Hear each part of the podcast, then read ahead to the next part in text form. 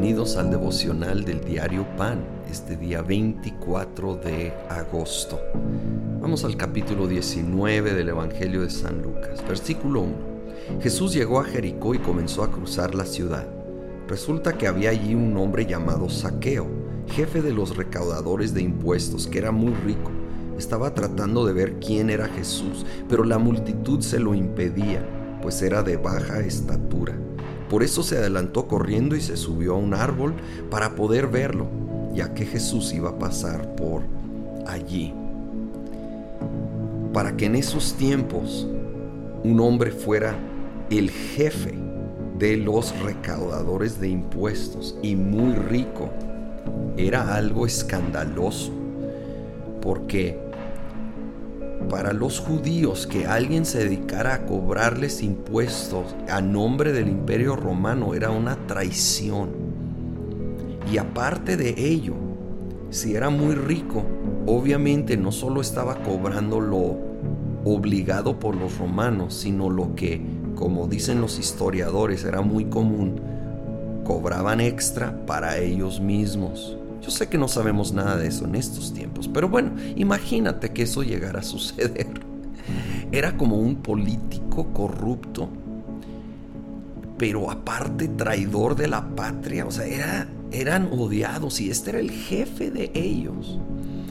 Con razón, cuando quiere ver a Jesús, nadie le da oportunidad de pasar al frente. Cuando alguien chaparrito quiere ver un desfile, es no común que lo pasen al frente porque ni te estorba la vista, porque tú ves por encima, pero nadie iba a ser educado y cortés con saqueo. Pero él no se quedó así. Se subió a un árbol. Tanto era su deseo de ver a Jesús. Y muchos conocen la historia, que Jesús se detiene, lo ve, le dice que va a comer en su casa, se autoinvita a su casa, que causa un malestar en el pueblo. ¿Cómo que Jesús va a ir a la casa de este político corrupto? Pero va Jesús. Y no, eh, la narración es breve, pero no implica que Jesús lo regaña ni nada. Y sin embargo de saqueo surge el verdadero arrepentimiento, que no solo era sentir mal por lo que había hecho, era cambio, cambio, que es la esencia de arrepentimiento. Y él promete regresar, dar la mitad de sus riquezas a los pobres y regresar cuatro veces más todo lo que había robado. Eso sí es arrepentimiento, eso sí es cambio en un hombre que obviamente amaba al dinero Solo por eso hubiera tenido ese tipo de trabajo cuando era tan odioso ese trabajo en ese tiempo. Y algo ahora tomó el primer lugar. Había conocido a Jesús, le había cautivado la gracia de el Hijo de Dios y le había cambiado en una manera mucho más profunda que la ley. Saqueo sin duda conocía la ley y la ley no lo había cambiado.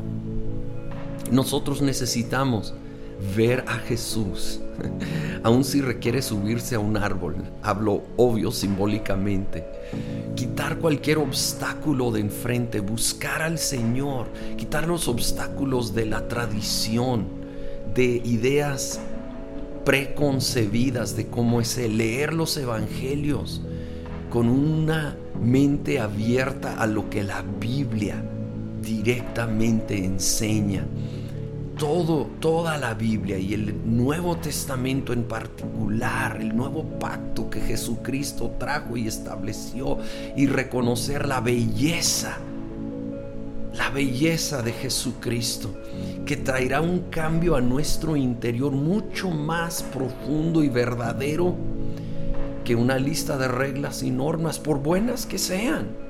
Necesitamos ese encuentro que nos cambia desde adentro para afuera.